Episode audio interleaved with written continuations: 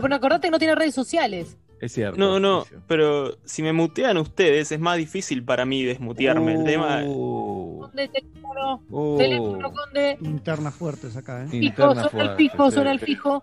Bien. Bueno, ¿qué nos traes, Conde? Digo, Juan, perdón. Este, está bien, ya me confunden, es tremendo. Sí. Eh, les traigo una contradicción. Una, una de tantas Uy. que hay en la capital. A ver. Eh, la capital homenaje- homenajea con sus nombres a un montón de gente. Y mucha de esa gente está en desacuerdo absoluto unas con otras. En este caso, dos personajes, uno histórico importantísimo para la historia, digamos, del feminismo, del anarquismo, de los movimientos sociales progresistas, y otro histórico, en, histórico y fundamental en la historia de la represión en la Argentina. Quienes son Virginia Volten y Ramón Falcón. Virginia Volten, no sé si la tienen, pero se la considera la primera oradora mujer en un acto obrero argentino. Eh, algunos historiadores dicen que es mentira, otros dicen que es verdad. Eh, a mí me gusta el mito, así que yo digo que es verdad. Muy y- bien, siempre conviene creer. Sí, sí, sí. Sí, por supuesto. Si es linda la historia, ¿qué- ¿para, qué va a dudar, ¿para qué va a dudar uno, no? Claro. Y ella nació hija de un inmigrante alemán y a los 14 años ya estaba trabajando en una refinería de azúcar, en la más grande de, la, de Latinoamérica en su momento. Vio cómo explotaban a sus compañeros y a ella misma, lo mal que la pasaban, y dijo, loco, tenemos que organizarnos, tenemos que empezar a romper las bolas. No duró nada, la echaron a patadas. Lógicamente.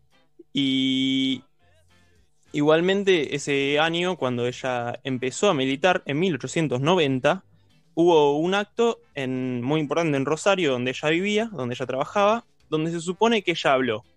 Ah, Teniendo en cuenta que tenía 14 años, hay mucha gente que duda de este hecho. Y es- eso la pondría como la primera oradora feminista y anarquista en un acto obrero. Eh, hizo una bocha de publicaciones, fue la editora de un diario muy divertido, un, que salió nueve veces, que llamaba La Voz de la Mujer, y en la tapa decía, aparece cuando puede, porque lo financiaba ella con su dinero, y, y desde ahí se peleó con un montón de gente, se peleó con los anarquistas de su tiempo, se peleó con las feministas de su tiempo, ella estaba en contra de las sufragistas, como muchos anarcofeministas de ese momento, estaba en contra de los anarquistas porque le parecían machistas, eh, se la pasó peleándose. Bien. Eh, co- sí, completa. Y esa es la, esa es la vida eh, de Virginia Volten. Se peleó con todo el mundo todo el tiempo. ¿Y dónde está la calle? No es una calle, es un parque. Es un parque que queda en Puerto Madero, queda sobre la calle Rosario Vera Peñalosa. Y ahí mismo hay una contradicción más que ella como anarquista y, y- y trabajadora, estoy seguro que despreciaría profundamente el lugar en el que está, si no fuera porque está a pocas cuadras del barrio obrero Rodrigo Bueno. ¿Vieron ese que está pasando Puerto Madero sobre Costanera Sur? Ujú. Pero no está ahí, no está, está lejísimo de cualquier barrio obrero, aunque físicamente esté cerca. Sí, completamente. En Puerto Madero es, ella despreciaría el lugar que le dieron. Tiene una cosa muy particular, que es que en un momento ella fue exiliada a Uruguay y decidió en un momento protestar contra Ramón Falcón. ¿Quién era Ramón Falcón? Ramón Falcón fue uno de los primeros egresados de la Academia Militar de la Nación. Eh, egresó como cadete, ascendió rápidamente, era muy buen militar. Peleó eh, bajo el mando de Roca en la conquista del desierto. Y cuando volvió fue diputado nacional y luego fue este, jefe de la policía de la ciudad de Buenos Aires. Y ahí se dedicó él básicamente a cagar a palos a anarquistas. Eh, e- ese fue un trabajo que a él le parecía importantísimo y lo realizó con una pasión llamativa. Ya el primer año, cuando asume en 1906, eh, tuvo que reprimir, o reprimió, el primero de mayo la manifestación obrera organizada por anarquismo y dejó dos o tres muertos. Eh, y en 1907 desalojó a un montón de familias obreras que se negaban a pagar una serie de aumentos que les resultaba inaceptables.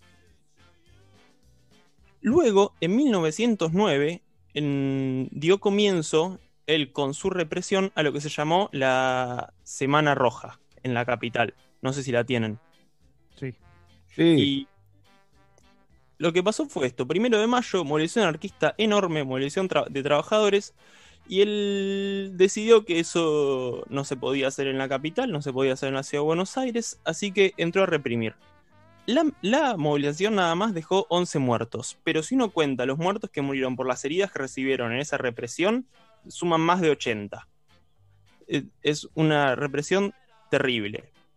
Ante esto, los anarquistas responden y se da toda una semana de peleas, días y venidas, donde eh, el movimiento de los trabajadores reclama, entre otras cosas, que se vaya este tipo, que lo, que lo saquen a Falcón de, de la jefatura de la policía, pero no lo logran. Logran un montón de, otras cosas, como la liberación de todos los detenidos y los presos en ese momento por delitos de huelga y demás, y la, de- la derogación de la huelga como delito, que es un logro importantísimo de ese momento, pero nunca logran echarlo a Falcón de su lugar.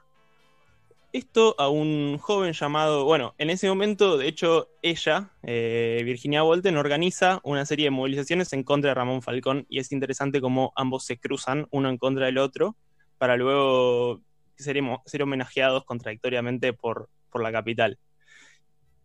Finalmente a Ramón Falcón lo termina asesinando un joven anarquista judío, Simón Radowisky, que termina yendo a Ushuaia, cae preso, es liberado por Irigoyen y tiene una vida apasionante que tal vez sea para otro momento, porque es fantástica de contar.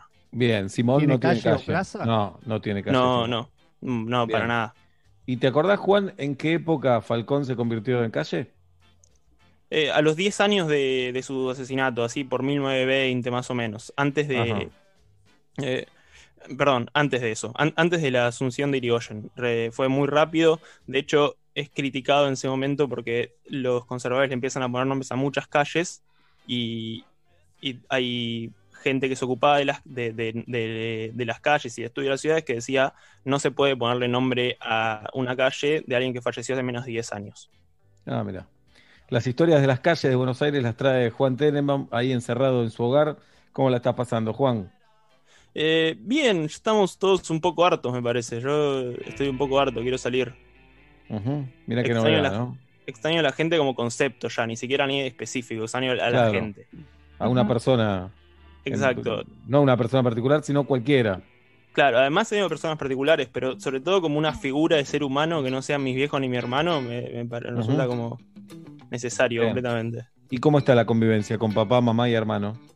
Se la banca, se, se- se la, La se banca. la banca bastante. Mis viejos se ¿Sentís están un- ocupando mucho. Sí. ¿Ocupando de qué? Sos un pibe grande. De, de la casa, de la cocina. Yo, yo me ocupo eh, de planchar, lavar los platos Bien.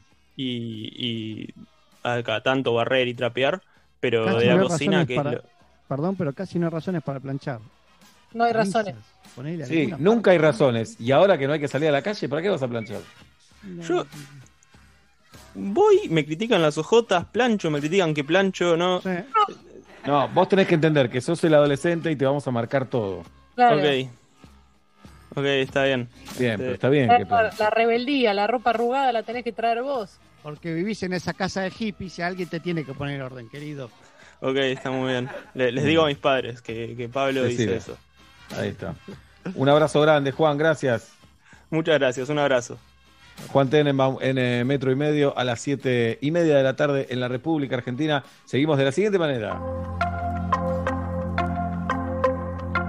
Estamos en cuarentena. Metro y medio desde casa.